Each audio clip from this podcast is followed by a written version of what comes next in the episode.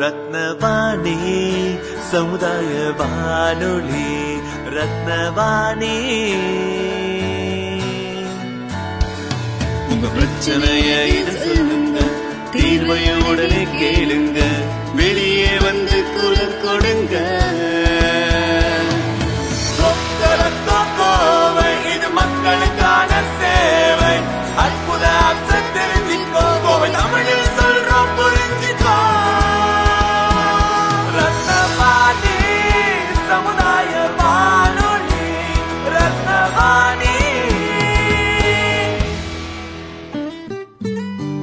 ரத்னவாணி தொண்ணூறு புள்ளி எட்டு சமுதாய வானொலி ஒலிபரப்பு கோவை ஈச்சனாரி ரத்தினம் கல்லூரி வளாகத்தில் இருந்து ஒலிபரப்பாகிறது.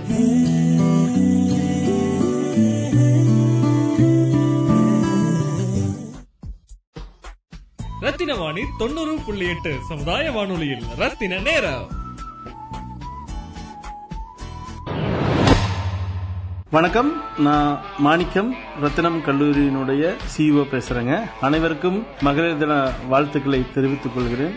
பெண்ணாக பிறக்க மா தவம் செய்திட வேண்டும் அப்படின்னு சொன்னது மாதிரி அந்த விஷயங்களை நினைவாக்கி கொண்டு வரு வருகிறார்கள் பெண்கள்.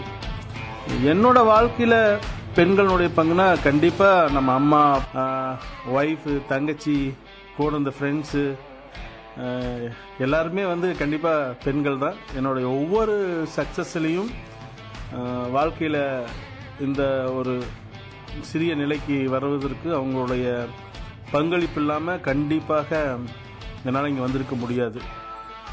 அது உண்மை.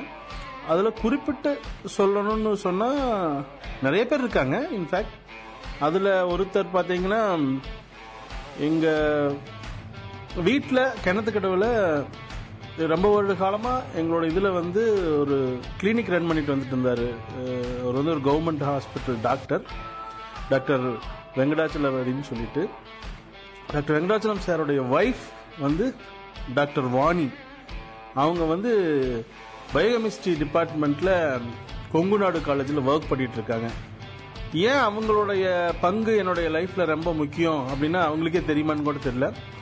நான் டுவெல்த்து முடிச்சதுக்கப்புறம் என்னோட மார்க் ரொம்ப குறைவாக இருக்குங்காட்டி நானே முடிவு பண்ணிக்கிட்டேன். நான் வந்து காலேஜ் எல்லாம் படிக்க வேண்டாம் ஹையர் எஜுகேஷன் வேண்டாம்.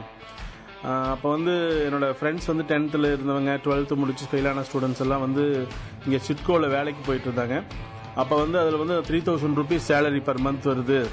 ஸோ அப்போ வந்து நைன்டீன் நைன்டி சிக்ஸ் ஆயிரத்தி தொள்ளாயிரத்தி தொண்ணூற்றி ஆறுங்கும் போது அந்த அமௌண்ட் வந்து ஒரு பெரிய நம்பராக தெரிஞ்சுது. ஸோ லைஃப்பில் நம்ம வந்து அப்பவே வே லைஃப்பில் செட்டில் ஆகலாம். வேலைக்கு போய் நம்ம நல்லா சம்பாதிக்கலாம் அப்படிங்கிற எண்ணத்தோட போகலான்னு ஒரு முடிவு எடுத்தேன் அப்படி முடிவு எடுத்துட்டு இருக்கும்போது அந்த ரிசல்ட்ஸ் வந்து ரிசல்ட்ஸுக்காக வெயிட் பண்ணிட்டு நான் வேலைக்கு போகலாங்கும் போது ஆஸ் யூஷுவல் அவங்க வந்து நிறைய டைம் விசிட் பண்ணுவாங்க எங்கள் வீட்டுக்கு. ஏன்னா அவங்க அங்கே கிளினிக் வச்சிருக்கனால மேம் அங்கே இருந்ததுனால வந்து விசிட் பண்ணாங்க. அப்போ விசிட் பண்ணும்போது இந்த மாதிரி ரிசல்ட்ஸ் வந்துச்சு அப்படின்னு சொன்னப்போ அவங்க சொன்னாங்க லைஃப்பில் நான் வந்து நம்ம வேலைக்கு போகிறது எப்போ வேணாலும் உன்னால் முடிவு பண்ண முடியும். நீ போகிற வேலைக்கு வந்து ஒரு எலிஜிபிலிட்டி வந்து எயித்து அல்லது டென்த்து பாஸ் பண்ணியிருந்தாலோ ஃபெயில் ஆயிருந்தாலும் யார் வேணாலும் போய் நீ பண்ணக்கூடிய வேலை தான் ஆனால் நீ டுவெல்த்தை பாஸ் பண்ணி வச்சிருக்கிறேன் கண்டிப்பாக உனக்குன்னு ஒரு டிகிரி இதெல்லாம் முடிவு பண்ணி நீ அப்புறம் அதுக்கப்புறம் உன்னுடைய லைஃப்பை முடிவு பண்ணு. வேலைக்கு போகலாமா இல்லை ஹையர் எஜுகேஷன் படிக்கலாமா அப்படிங்கிறத. அதனால நீ டுவெல்த்து முடிச்சிருக்கிறத கண்டிப்பாக நீ ஒரு வேலைக்கு போகணும். வேலைக்கு போகிறதுங்கிறதுக்கு முன்னாடி ஒரு டிகிரி படி. இன்ஃபேக்ட் ஒரு ஜோக்கை கூட சொன்னாங்க. நீ ஒரு கல்யாணம் பண்ணும்போதும் கூட ஃபியூச்சரில் வந்து பொண்ணுங்களை நீ ஒரு டிகிரி இருந்தால் தான் கல்யாணம் பண்ணுவாங்க மாணிக்கம் அப்படின்னு சொன்னாங்க. அவங்க சொன்ன பேச்சை கேட்டு அவங்களே சொன்னாங்க எங்கே என்ன கோர்ஸ் அப்ளை பண்ணலாம்? அப்படிங்கிறதையும் கூட எனக்கு கைட் பண்ணாங்க. அப்போ வந்து என்ஜிஎம் காலேஜ்லேயும் நம்மளோட கவர்மெண்ட் ஆர்ட்ஸ் காலேஜ்லேயும் வந்து கோர்ஸ் அப்ளை பண்ண சொல்லி சொன்னாங்க. அப்போ அப்ளை பண்ணும்போது என்னோட ஹையஸ்ட் மார்க் எதில் அப்படின்னு பார்க்கும்போது ஃபிசிக்ஸில் இருந்துச்சு. அப்புறம் கெமிஸ்ட்ரியில் இருந்துச்சு. ஸோ ரெண்டு பக்கம் அப்ளை பண்ணலாம் அப்படின்னு சொல்லிட்டு நான் என்ஜிஎம் காலேஜுக்கும் கவர்மெண்ட் ஆர்ட்ஸ் காலேஜ் கோயம்புத்தூருக்கும் அப்ளை பண்ணியிருந்தேன். நான் அப்ளை பண்ண நேர்மானமோ தெரியல. அவங்க சொன்ன ஒரு வாய் முகூர்த்தம் எனக்கு வந்து பிஎஸ்சி ஃபிசிக்ஸ் கிடைச்சிச்சு. அந்த பிஎஸ்சி ஃபிசிக்ஸ் கிடைச்ச ஆப்பர்ச்சுனிட்டி யூஸ் பண்ணி நைன்டி சிக்ஸில் நான் வந்து கவர்மெண்ட் ஆர்ட்ஸ் காலேஜில் ஜாயின் பண்ணேன். சரி காலேஜ் தானே ஜாலியாக இருக்கலாம் அப்படின்னு நான் அங்கே ஜாயின் பண்ணேன். கவர்மெண்ட் ஆர்ட்ஸ் காலேஜ் நல்லா ஜாலியாக என்ஜாய் பண்ணலாம் அப்படின்னு.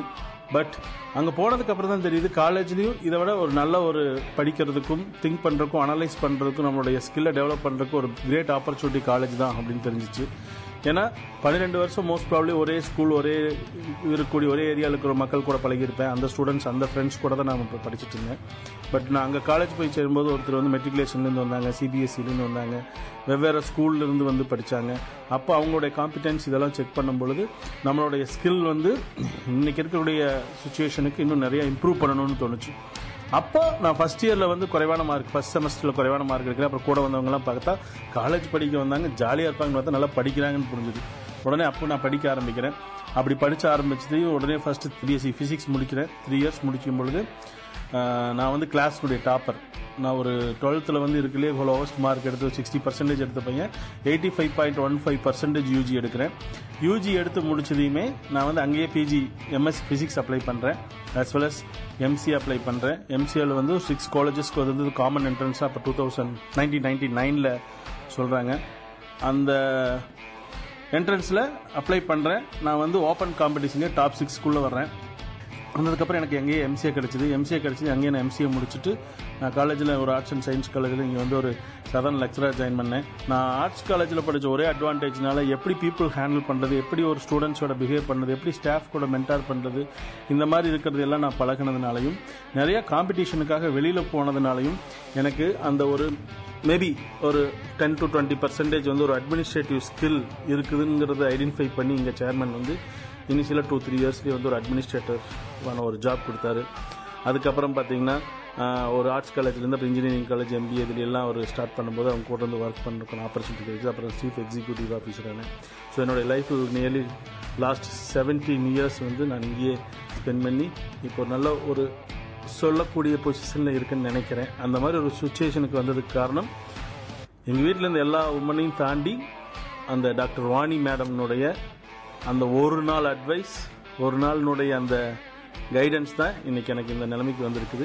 ஸோ இந்த மகளிர் தினத்தில் உமன்ஸ் டே டுவெண்ட்டி டுவெண்ட்டியில் நான் ஒருத்தரை நன்றி கடன் செலுத்த வேண்டியது இருக்குதுன்னா அது வெங்கடாச்சல டாக்டரினுடைய ஒய்ஃப் வந்து டாக்டர் வாணிக்கு வந்து நான் இந்த இதை வந்து டெடிகேட் பண்ணுறேன் happy women's day ma'am all the best thank you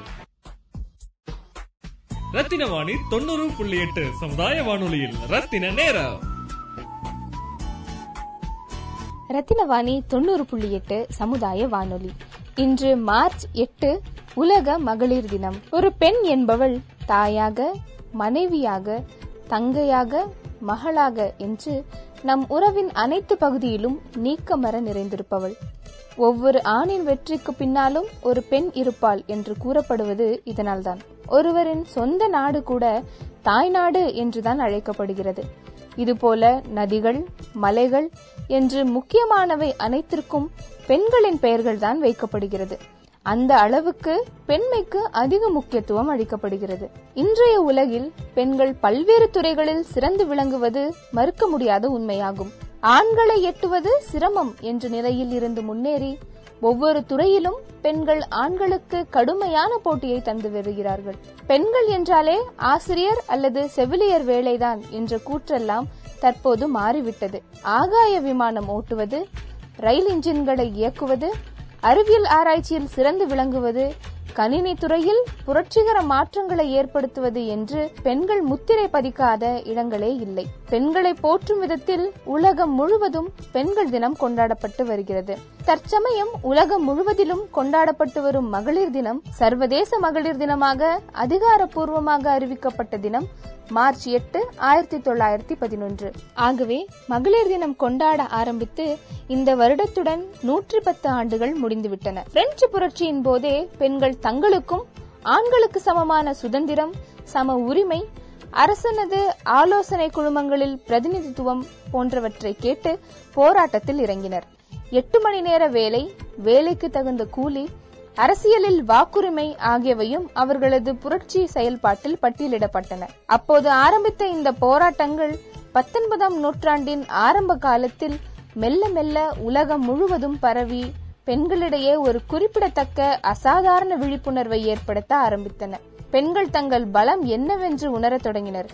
பெண் அடிமை பெண்களை இழிவுபடுத்துதல் பெண்களை தங்களுக்கு சாதகமாக பயன்படுத்துதல் பெண் என்பதால் அவளை ஒதுக்குதல் ஆகிய சமுதாய போக்குகளுக்கு எதிராக இந்த போராட்டங்கள் நடந்தன. இந்த போராட்டங்களின் வெற்றியாய் உதித்ததே சர்வதேச பெண்கள் தினம்.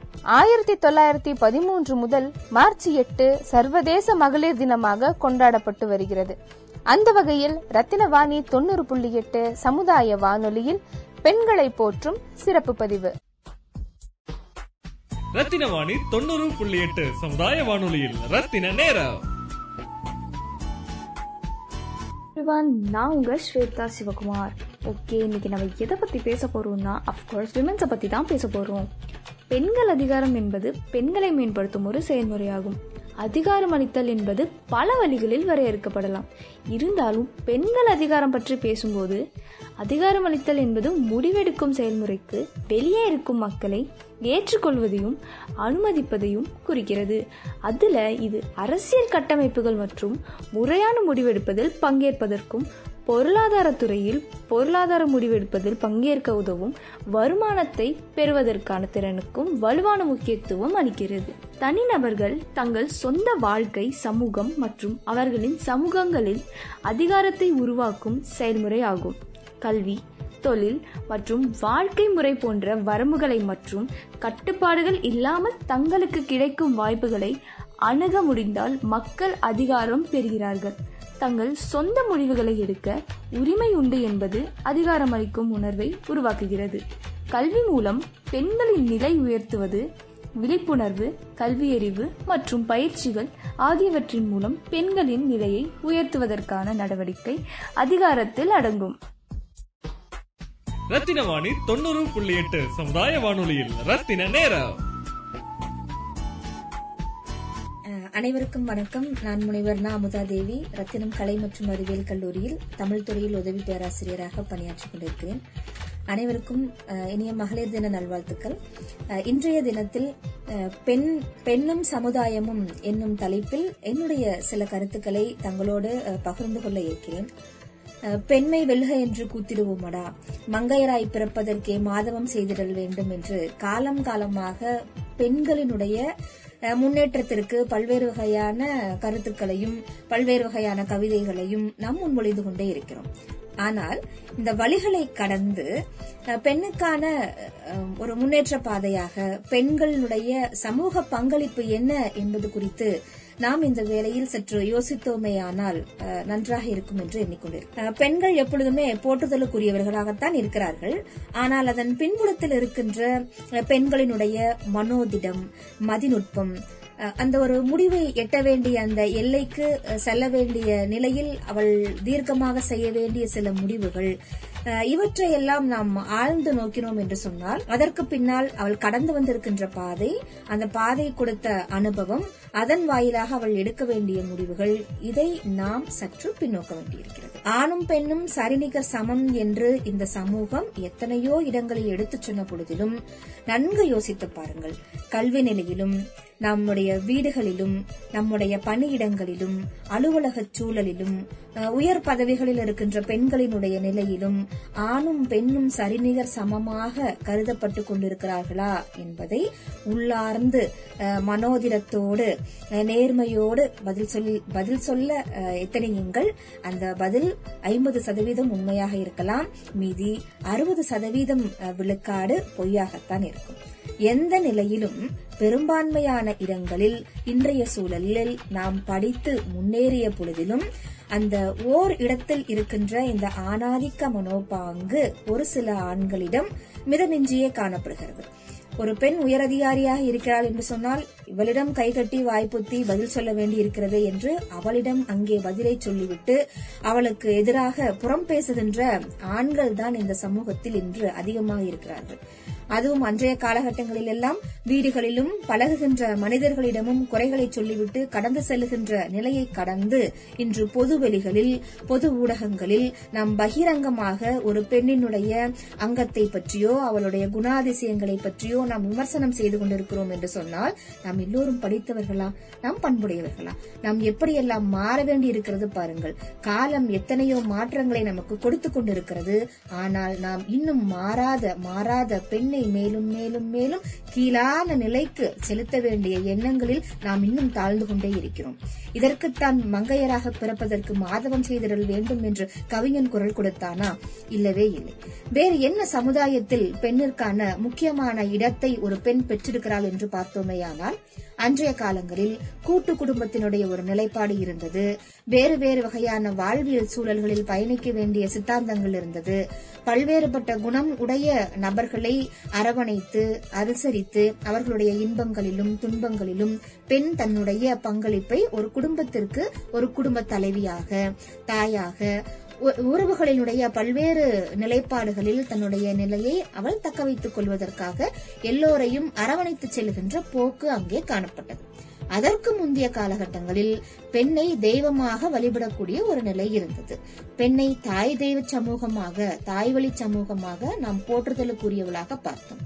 இப்படி போற்றுதலுக்கு உரியவளாக பார்க்கப்பட்ட ஒரு பெண் எந்த நிலையில் காலம் கடந்து பெண் ஒரு போகப் பொருளாக பார்க்கப்பட்டால் போற்றுதலுக்குரிய நிலையிலேயே பார்க்கப்பட்டு வந்த ஒரு பெண் திடீரென்று எந்த சூழலில் இப்படியான ஒரு திசை மாற்ற நிலைக்கு செல்லப்பட்டால் மனிதர்கள் அப்படியாகத்தான் இருந்தோம். அவர்களுடைய சிந்தனையிலும் கருத்திலும் ஏதோ சில விஷமங்கள் அங்கே தெளிக்கப்பட்டிருக்கிறது. அப்போ இடையில் நடந்த மாற்றங்கள் தான் என்ன? இடையில் யார் வந்து ஆணுக்கு பெண் சரிநிகர் சமம் அல்ல? ஆணுக்கு ஒரு படிநிலை பெண் கீழாக மதிக்கப்பட வேண்டியவர்கள் என்கின்ற விஷ விதையை இந்த சமூகத்தில் தூவியவர்கள் யார்? இதற்கு நாம் சற்று யோசித்து பதில் கூற எத்தனிக்க வேண்டும். வீடுகளில் பெரும்பான்மையான வீடுகளில் ஆணும் பெண்ணும் இருக்கின்ற வீடுகளில் நாம் நம்முடைய குழந்தைகளை பெரும்பான்மையான நேரங்களில் ஆண் செய்வது எல்லாம் சரி. ஆண் ஒரு பத்து மணிக்கு வீட்டுக்கு வந்தாலும் அவன் பையன் பாவம் வெளியில சுத்திட்டு வரட்டும்னு சொல்றான். இதே நிலையை ஒரு பெண் வருகின்ற பொழுது அவள் பணி நிமித்தமாக வருகின்ற பொழுதும் கூட புறம் பேசுகின்ற சமூகம் தான் இது. பெரும்பான்மையான சூழல்களில் ஆணுக்கு பெண் எதிரியாக இருக்கின்றானோ இல்லையோ ஒரு பெண்ணுக்கு ஒரு பெண் தான் இந்த சமூகத்தில் மிக பெரும் எதிரியாகவே பார்க்கப்பட்டிருக்கிறார். ஒரு பெண் அனுபவிக்கின்ற வழியையும் வேதனையும் அவள் சார்ந்திருக்கின்ற அதே இனத்தை சார்ந்த ஒரு பெண்ணாலேயே புரிந்து கொள்ள முடியவில்லை என்று சொன்னால் வேற்று பாலினத்தை சார்ந்த இன்னொரு ஆண் எப்படி அவளுக்கு ஆதரவாகவும் அனுசரணையாகவும் அவள் போற்றுதலுக்கு உரியவள் என்ற சிந்தனையும் இங்கே விதைக்க முடியும். சற்று யோசித்து பார்க்க வேண்டும். அதே போல பாலின சமத்துவத்தில் இருக்கின்ற வேறுபாடுகள். ஒரு கல்வி நிலையானாலும் சரி தொழில் நிலையினானாலும் சரி பணிக்கு நாம் செல்லுகின்ற பொழுதும் சரி ஆண் இப்படியான உடை கோட்பாடுகளில் வரலாம். பெண் என்றால் இப்படித்தான் கட்டுப்படியான உடைகளை அணிந்து வர வேண்டும். ஒரு வேலைகளை செய்கின்ற பொழுது கூலி வேலையாக இருந்தாலும் சரி கூலி வேலை இருவரும் சமமாக செய்வார்கள்.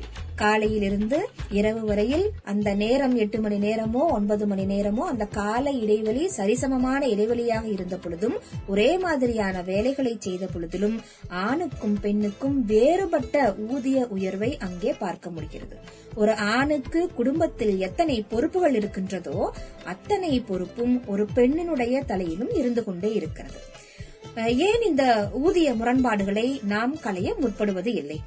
ஆண் எப்படி அடிப்படையில் ஒரு பள்ளிக்கூடத்தினுடைய கல்வியை கற்றுக்கொண்டு கல்லூரியில் எல்லா பருவத் தேர்வுகளையும் எழுதி கொண்டு ஆசிரியர் கொடுக்கின்ற அத்தனை பொறுப்புகளையும் செய்து அவன் படித்து தேர்ச்சி பெற்று பட்டம் பெறுகிறானோ அதே போல ஒரு பெண்ணும் தன்னிறைவாகவே தன்னுடைய பணிகளை செய்தார் அதென்ன ஊதியத்தில் மட்டும் ஆணுக்கு ஒரு வகையான கோட்பாடும் பெண்ணுக்கு ஒரு வகையான கோட்பாடும் விதிக்கப்படுகிறது. யார் இந்த ஊதிய உயர்வை தீர்மானிப்பது? எதன் அடிப்படையில் நீங்கள் தீர்மானிக்கிறீர்கள்? பெண் ஆண் என்கின்ற பால்பேதத்திலா அல்லது கல்வி நிலையில் இருக்கின்ற அந்த வேறுபாடுகளா? கல்வி நிலையில் வேறுபாடுகள் என்று சொன்னால் இருவரும் ஒத்த கல்வியை தான் பெற்றிருக்கிறார்கள். ஒரே மாதிரியான தேர்ச்சி விகிதத்தை தான் பெற்றிருக்கிறார்கள். பின்பு எதற்காக இந்த மாறுபட்ட ஊதிய சிக்கல் இங்கே வர வேண்டும்? இதற்கு கண்டிப்பாக வரும் காலங்களில் ஒரு தீர்வு நமக்கு கிடைத்தால் நலமாக இருக்கும். அதே போல இந்த சமூகம் தனித்துவமாக தனித்துவமான சிந்தனை உடைய பெண்களை எப்பொழுதும் ஒரு மாறுபட்ட களத்தில் இங்கே வைத்து நோக்கிக் கொண்டு இருக்கிறது உதாரணத்திற்கு சிங்கிள் பேரண்ட் என்று சொல்லக்கூடிய ஒற்றை ஆளாக இருந்து கொண்டு ஒரு பெண் தன்னுடைய குடும்ப உறவுகளை ஆண் செய்ய வேண்டிய எல்லா வேலைகளையும் தன்னுடைய முதுகில் சுமந்து கொண்டு அவள் தன்னுடைய குடும்பத்தை மிக இலகுவான நிலைக்கு பயணம் செய்து கொண்டிருப்பாள். ஒரு ஆண் செய்ய வேண்டிய அனைத்து கடமைகளையும் ஒரு பெண்ணாக இருந்து தாயும் தகப்பனுமாக இருந்து அந்த குடும்பத்தை வழிநடத்த வேண்டிய தார்மீக பொறுப்பு அந்த பெண்ணிற்கு இருக்கிறது. ஆனால் இந்த சமூகம் அவள் செய்கின்ற தியாகங்களையும் உயர்வையும் எப்பொழுதுமே போற்றாமல் இவ்வளவு த- காலம் தாழ்த்தி வரா. எங்க போயிட்டு வந்தாலோ தெரியல. எப்ப பார்த்தாலும் பைக்ல போறா வரா அப்படின்னு ஒரு பெண் செய்யக்கூடிய இந்த செயல்களை எல்லாம் விமர்சனம் செய்யக்கூடிய நபர்களாகவே இங்கே இருக்கிறது. சிங்கிள் பேரண்ட் என்று சொல்லக்கூடிய நிலையானாலும் சரி குடும்பத்தோடு இருக்கின்ற பெண்ணாக இருந்தாலும் சரி குடும்பத்தோடு இருக்கின்ற பெண்ணிற்கு வேறு வகையான சிக்கல்கள் பல சூழல்களில் பார்க்க முடிகிறது. தன்னுடைய தான் வீட்டை சார்ந்திருக்கின்ற கணவன் படிக்காதவனாக இருக்கலாம் அல்லது ஊதியத்தில் தன்னிறைவு பெறாதவனாக இருக்கலாம் மதுபானத்திற்கு அடிமையானவனாக இருக்கலாம். இப்படி மாறுபட்ட சூழலில் ஒரு குடும்பத்தில் பொறுப்பில்லாத மனிதனாக அவன் திரிந்த பொழுதிலும் அவன் எந்த வகையிலும் அந்த பெண்ணிற்கு தன்னிறைவை தராத ஒரு ஆண்மகனாக இருந்த பொழுதிலும் அவனை அனுசரித்துக் கொண்டு வாழ வேண்டும் என்கின்ற அந்த வாழ்வியல் நெறிமுறைகளை மூடத்தனமாக ஒரு பெண்ணிற்கு இந்த சமூகம் கட்டமைத்து வைத்திருக்கிறது. எதற்காக அப்படி அனுசரித்துக் கொண்டு வாழ வேண்டும்? பெண்கள் இப்படி தன்னுடைய வாழ்க்கையை தான் வாழ வேண்டும் என்று எத்தனித்தார்கள் என்று சொன்னால் இன்று எந்த குடும்பமும் குடும்பமாகவே இருக்காது. மாறாக நாம் என்ன செய்து கொண்டிருக்கிறோம்? எல்லா தீமைகளையும் நன்மைகளாக மாற்றுவதற்காக பெண் ஆகச் சிறந்தவளாக தன்னை ஒரு ஆளுமை தன்மை மிக்கவளாக சக்தியாக உருவெடுத்துவிட்டு இது போன்ற சூழல்களை எல்லாம் அஹ், இவள் சமாளிக்க கற்றுக்கொண்டு அதில் இருக்கின்ற பிரச்சனைகளிலிருந்து மீண்டு வருவதற்காக அவள் மீண்டும் மீண்டும் மீண்டும் போராடிக்கொண்டே இருக்கிறாள். எத்தனை வகையான போராட்டங்களை தான் ஒரு பெண் எதிர்கொண்டே இருப்பது? அவளுக்கு என்று விருப்ப வெறுப்புகள் இருக்காதா. எப்பொழுதுதான் ஒரு பெண் முழுமையான வாழ்க்கையை வாழ்ந்து விட முடியும் சொல்லி பாருங்கள். ஒரு வீட்டில் அம்மாவாக சகோதரியாக மனைவியாக எல்லா சூழல்களிலும் ஒரு பெண் தனக்கான ஒரு ஒரு நிமிடத்தை ஒரே ஒரு ஒற்றை நிமிடத்தை அவரால் செலவு செய்ய இயலவில்லை. கண்ணாடியில் நின்று கொண்டு என்னுடைய ஆடைக்கு ஏற்ற வண்ணப் பொட்டை அவரால் வைத்து மகிழ முடிகின்றதா?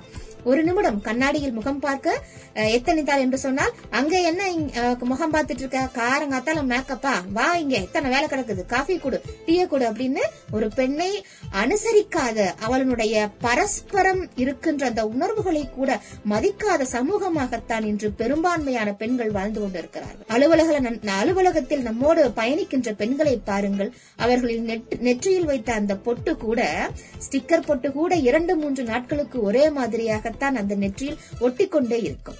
இப்படி தனக்கான இன்பங்களையும் தனக்கான துன்பங்களையும் அவள் ஒருபொழுதும் வெளிக்காட்டிக் கொள்ளவே இயலாத ஒரு சூழலை தான் இன்று இந்த சமூகம் ஒரு பெண்ணை எத்தனித்துக் கொண்டே இருக்கிறது. இன்னும் நாம் பெண்ணை உயர்வான நிலைக்கு எடுத்துச் செல்லாவிடிலும் அடிப்படையில் ஒரு பெண்ணிற்கு இருக்கின்ற உணர்வுகளை புரிந்து கொண்டு அவளோடு அன்பை பகிர்ந்து கொள்ளவும் அல்லது அன்பை பகிர்ந்து கொள்வதற்காக நான் தயாராக இருக்கிறேன் என்பதை சொல்வதற்குமாகமாக நாம் எப்பொழுதும் சற்று நேரம் இல்லாதவர்களைப் போல அவர்களை கடந்து சென்று விடாமல் அவர்களோடு உரிமையாக பேசுங்கள் அன்போடு பேசுங்கள் அன்போடு சில கருத்துக்களை பகிர்ந்து கொள்ளுங்கள். எத்தனையோ வீடுகளில் கூட நாம் இந்த நிலையை பார்த்திருப்போம். அம்மா நீ சாப்பிட்டியா? அக்கா நீ சாப்பிட்டியான்னு ஒரு வார்த்தை கூட கேட்காம என்ன பண்ணுவாங்க? ஆர்டர் பண்ணுவாங்க. கொண்டு வா எனக்கு என்ன சமைச்ச? உன்னை யார் இன்னைக்கு இதை செய்ய சொன்னா அப்படின்னு எத்தனையோ அவர்களுக்கு உடல் ரீதியாக மன ரீதியாக எத்தனையோ பிரச்சனைகள் இருந்த பொழுதிலும் அங்கே அன்பு என்பது இரவல் சொல்லாக கடன் வாங்கப்படுகிற வாங்கப்படுகின்ற சொற்களாகத்தான் பல இடங்களில் இன்றும் பரிமளிக்கப்பட்டுக் கொண்டே இருக்கிறது. அன்று குழந்தைகளை பொறுத்தவரையில் அதுவும் பெண் குழந்தைகளை பொறுத்தவரையில் சுதந்திரமாக ஓடியாடி எல்லா தெருக்களிலும் விளையாட முடிந்தது. நாம் சிறுவயதில் இருக்கின்ற பொழுது அண்டை வீடுகளுக்கு சென்றோம் மண்ணில் விளையாடிக் கொண்டிருந்தோம். ஆனால் இன்றைய காலச்சூழலில் நம்முடைய குழந்தைகளை அக்கம் பக்கத்தில் இருக்கின்ற நபர்களோடு கூட பேச முடியும் பேச முடிவதற்கு நாம் முயற்சிக்க கூட செய்வது இல்லை இன்றைக்கு நம்முடைய குழந்தைகளை நாம் தொட்டிச் செடிகளாகத்தான் தான் வளர்த்துக் கொண்டிருக்கிறோம். அவர்களுக்கு வெறும் அழகு பதுமைகளாக மட்டும் நம்முடைய குழந்தைகளை வளர்த்துவதிலும் வேறு வேறு வகையான மொழிகளை கையாண்டு என்னுடைய குழந்தைக்கு ஆங்கிலம் நன்கு தெரியும் ஹிந்தி ரொம்ப அழகா தெரியும் என் குழந்தை பாட்டு பாடுவா டான்ஸ் ஆடுவா இதுவல்ல ஒரு பெண்ணினுடைய தனித்துவமும் அடையாளமும். எங்கே ஒரு பெண் தன்னுடைய தனித்துவத்தை வெளிப்படுத்துகிறாள் என்று சொன்னால் தன்னுடைய தனித்துவம் என்பது ஆணாதிக்கம் மிகுந்த சில மனிதர்களுக்கு மத்தியில் தன்னுடைய தன்மானத்தையும் சுயத்தையும் விட்டு கொடுக்காமல் தனக்கான தேவை எது என்பதை திறம்பட சரியாக தெரிந்து கொண்டு அந்த குறிக்கோளை நோக்கி ஒரு பெண் தைரியமாகவும் துணிச்சலாகவும் சரியான நேரத்தில் ஒரு முடிவை எடுக்கின்ற அந்த சிந்தனையை ஒரு பெண்ணிற்கு நாம் சொல்லிக் கொடுத்து வளர்த்தோம் என்று சொன்னால் கண்டிப்பாக அந்த பெண் சுய சிந்தனை உடைய ஒரு பெண்ணாக இந்த சமூகத்தில் வளர முடியும். எப்பொழுதுமே வள்ளுவன் சொல்லுவான் அல்லவா தற்காத்து தற்கொண்டான் பேணி தகை சான்ற சொற்காத்து சோர்விலால் பெண் என்று சொல்லுவான் வள்ளுவன். காலங்கள் எத்தனையோ கடந்து விட்டது. ஆனால் அவன் கொடுத்து சென்ற அந்த வார்த்தைகளை நாம் ஏற்றுக்கொண்டிருக்கிறோமா பெண் என்பவள் எப்படி இருக்க வேண்டும் தெரியுமா? தன்னை அவள் முதலில் தற்காத்துக் கொள்ள வேண்டும். அதனால் தான் அன்றைய காலகட்டங்களில் அஹ், போருக்கு அனுப்பிய வீர மகளிரை கூட நாம் இன்று சான்றுகளாக சொல்லலாம். இன்றும் ராணுவத்திற்கு தன்னுடைய குழந்தைகளை அனுப்பிவிட்டு அவன் பூத உடல் வீட்டிற்கு திரும்பி வருகின்ற பொழுது தாய் அழுவாள். எதற்காக அழுகிறீர்கள்? வீரமகனை தானே பெற்றிருக்கிறீர்கள் என்று கேள்வி எழுப்புகின்ற பொழுது இன்னொரு மகன் போருக்கு அனுப்புவதற்கு இல்லையே என்று நான் வருத்தப்படுகிறேன் என்ற வீர மகளிரை நாம் பார்க்க முடிகிறது. பெண் என்பவள் இப்படி சோர்வில்லாத சொல்லை உடையவளாகவும் எப்பொழுதும் தன்னையும் தன்னை சார்ந்திருக்கின்ற மனிதர்களையும் அன்போடு அரவணைத்து பாதுகாத்து செல்லுகின்ற பெண்களாகவும் இருக்க வேண்டும் என்பதை இந்த நேரத்தில் நான் தங்களிடம் பகிர்ந்து கொள்ள விரும்புகிறேன். சில கருத்துக்களையும் சில கேள்விகளையும் அஹ் கோரிக்கைகளையும் தங்களின் முன்பு அஹ் முன்னெடுத்து செல்லலாம் என்று எண்ணியிருக்கிறேன். பணம் மட்டும் அஹ் ஒரு வாழ்க்கை ஒருவருடைய வாழ்க்கையை தீர்மானித்து விடுவதில்லை. எல்லா நேரங்களிலும் அஹ் அது மட்டும் ஒரு நிறைவான ஒரு வாழ்க்கையை ஒரு பெண்ணுக்கும் அவள் சார்ந்திருக்கின்ற சமூகத்திற்கும் கொடுத்து விடுவதில்லை.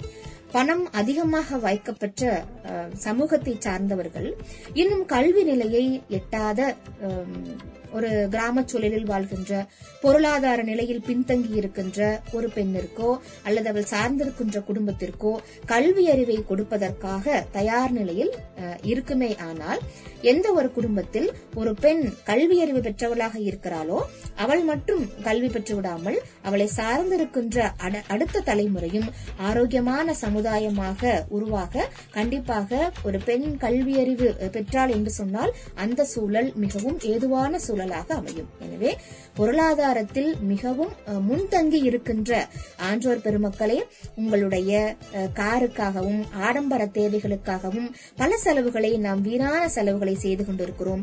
அவற்றிலிருந்து உங்கள் மனம் விரும்பினால் ஒரு ஏழை பெண் குழந்தைகளினுடைய கல்விக்கு தாராளமாக நீங்கள் உதவி செய்யலாம். அது அந்த பெண்ணினுடைய பல தலைமுறைக்கு அவளை வாழ வைக்கும். இன்னொன்று பெண் என்பவள் எப்பொழுதுமே ஒரு போராளிதான். வீட்டிலும் சரி வெளியுலகிலும் சரி தன்னை தக்க வைத்துக் கொள்ள பிறரை மகிழ்விக்க என்று பிறரை நோக்கியே போராட்ட களத்தில் அவள் போராடி போராடி போராடி பல நேரங்களில் வெற்றியையும் பல நேரங்களில் அஹ், தோல்வியையும் தழுவி அவள் போராட்டம் நிறைந்த ஒரு வாழ்க்கையை வாழ்ந்து கொண்டிருக்கிறார் அவளிடம் பேசுவதற்கு நேரமற்றவர்களைப் போலவும் அன்பை பகிர்ந்து கொள்வதற்கு நேரமற்றவர்களைப் போலவும் உங்களுடைய நாட்களை கடந்து விடாமல் உங்களோடு உங்களுக்காக உங்கள் வீட்டில் நேரத்தை செலவழித்துக் கொண்டிருக்கின்ற பெண்களோடு அன்போடு பேசுங்கள் அக்கறையோடு பேசுங்கள். அவர்களு அவர்களுக்கு உங்களுக்காக நான் இருக்கிறேன் என்கின்ற அஹ், அன்பான கருணை மிக்க சொற்களை நீங்கள் அவர்களிடம் பகிர்ந்து கொள்ளுங்கள். அஹ், இந்த தருணத்தில் ஆண்களுக்கும் ஒரு சிறிய வேண்டுகோள் தன்னை சுற்றியுள்ள பெண்களை எப்பொழுதுமே நாம் கவனிப்போம்.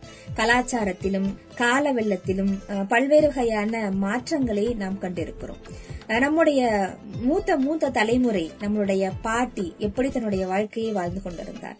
அஹ், அதற்கு அடுத்த தலைமுறை உங்களுடைய தாயார் அவர்களுடைய வாழ்க்கை முறையை எப்படி வாழ்ந்து கொண்டிருக்கிறார்கள்?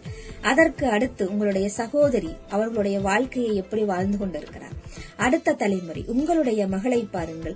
எப்படி தன்னுடைய வாழ்க்கையை வாழ்ந்து கொண்டிருக்கிறார்? நம் காலம் நம் கண் முன்னேயே ஒரு மாறுபட்ட தலைமுறையிலும் மாறுபட்ட வாழ்க்கை முறையையும் அஹ், நம்மோடு அஹ், கண்முன் காட்டியிருக்கிறது.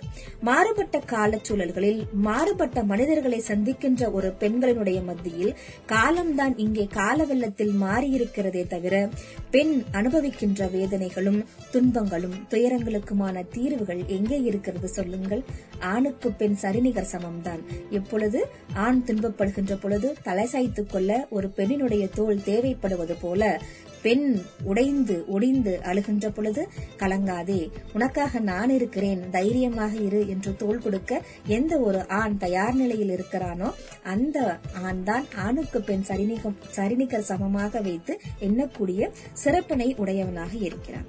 அதே போல பெரும்பான்மையான நேரங்களில் ஆணுக்கு பெண் சரிநிகர் சமம் என்று சொன்னாலும் ஆணுக்கு பெண் எதிரியாக ஒருபொழுதும் இல்லை.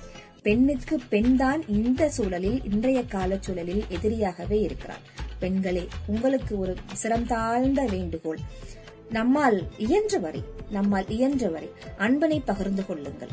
புறம் பேசாதீர்கள். தன்னால் இயன்றவரை ஒருவருடைய அன்பை சம்பாதிப்பதற்காக புன்னகை பூத்த முகத்தோடு குறைகளை கூட சுட்டிக்காட்டலாம். எப்படி குறைகளை சுட்டிக்காட்டுவது? சிரித்த முகத்தோடு புன்னகை பூத்த முகத்தோடு உங்கள் குறைகளை நீங்கள் அவர்களிடம் எடுத்துச் சொன்னால் கண்டிப்பாக அந்த குறைகளுக்கான தீர்வு என்பது நம்மை எட்டும். அதை விடுத்துவிட்டு நீங்கள் ஒரு பெண்ணாக இருந்து கொண்டு இன்னொரு பெண்ணினுடைய வழியை உணர்ந்து கொள்ளாமல் அவர்களை விமர்சனம் செய்கின்ற பொழுது ஒரு பெண்ணுக்கு பெண்ணே எதிரியாக இருக்கின்ற பொழுது இந்த சமூகம் எப்படி இன்னொரு பெண்ணை மதிக்கும்? அதிலும் குறிப்பாக ஆண்கள் எப்படி ஒரு பெண்களை மதிப்பார்கள்? சற்றே யோசித்து பாருங்கள். ஆணினம் பெண்ணை மதிக்கிறது என்று சொன்னால் பெண்ணினம் பெண்ணை தலையின் மேல் தூக்கி வைத்து ஆடாவிட்டாலும் பரவாயில்லை. பெண்ணுக்கு தலைவணங்குகின்ற அந்த பாங்கையாவது நாம் வளர்த்துக் கொள்ள வேண்டும். பால் வேறுபாட்டினை கடந்து உணர்வுகளால் இணைந்து அன்பினை பகிர்ந்து கொண்டு இருக்கின்ற உறவுகளோடு அரவணைத்து ஆணுக்கு பெண் சரிநிகர் சமத்துவத்தோடு எப்பொழுது நாம் உரிமைகளையும் உறவுகளையும் பகிர்ந்து கொண்டு வாழ கற்றுக்கொள்கிறோமோ அப்பொழுதுதான் ஒரு பெண் தனித்துவம் மிக்கவளாக சுயசிந்தனை உடையவளாக தற்சார்பு இல்லாத ஒரு பெண்ணாக தன்னுடைய உணர்வுகளை இந்த சமூகத்தில் வெளிப்படுத்திவிட முடியும். ஒரு பெண் எந்த இடத்தில் போற்றுதலுக்குரியவளாக இருக்கிறாளோ எ- எங்கே சுயசிந்தனை உடையவளாக அவள் அங்கே வளர்க்கப்படுகிறாளோ அவள் சார்ந்திருக்கின்ற இடமும் மிகவும் போற்றுதலுக்குரியவளாகவே அஹ், இருக்கும். இந்த சமூகம் பெண்ணை பொறுத்தவரையில் மிக உயர்வான நிலையில் வைத்து என்ன வேண்டும் என்று எத்தனித்துக் கொண்டே இருக்கிறது. அதற்காக பல நல்ல மாற்றங்களையும் இந்த சமூகம் தந்து கொண்டே இருக்கிறது. மாற்றங்கள் என்பது எப்பொழுதுமே மாறிக்கொண்டேதான் இருக்கும். இந்த கால வெள்ளத்தில் நாம் நம்மை கரைத்து விடாமல் காலம் திரும்ப பார்க்கின்ற பொழுது பெண்ணுக்காக விட்டு சென்றிருக்கின்ற ஆழமான ஆழ்ந்த தடயங்கள் என்ன என்பதை ஆழ்ந்து ஆழ்ந்து நோக்கினோம் என்று சொன்னால் ஒவ்வொரு பெண்ணும் நம் வீட்டில் இருக்கின்ற தாயாகவும் சரி சகோதரியாக இருப்பினும் சரி நம்முடைய மூதாதையர்களாக இருப்பினும் சரி நமக்கு ஆகச் சிறந்த முன்மாதிரிகளாகவே இருப்பார்கள்.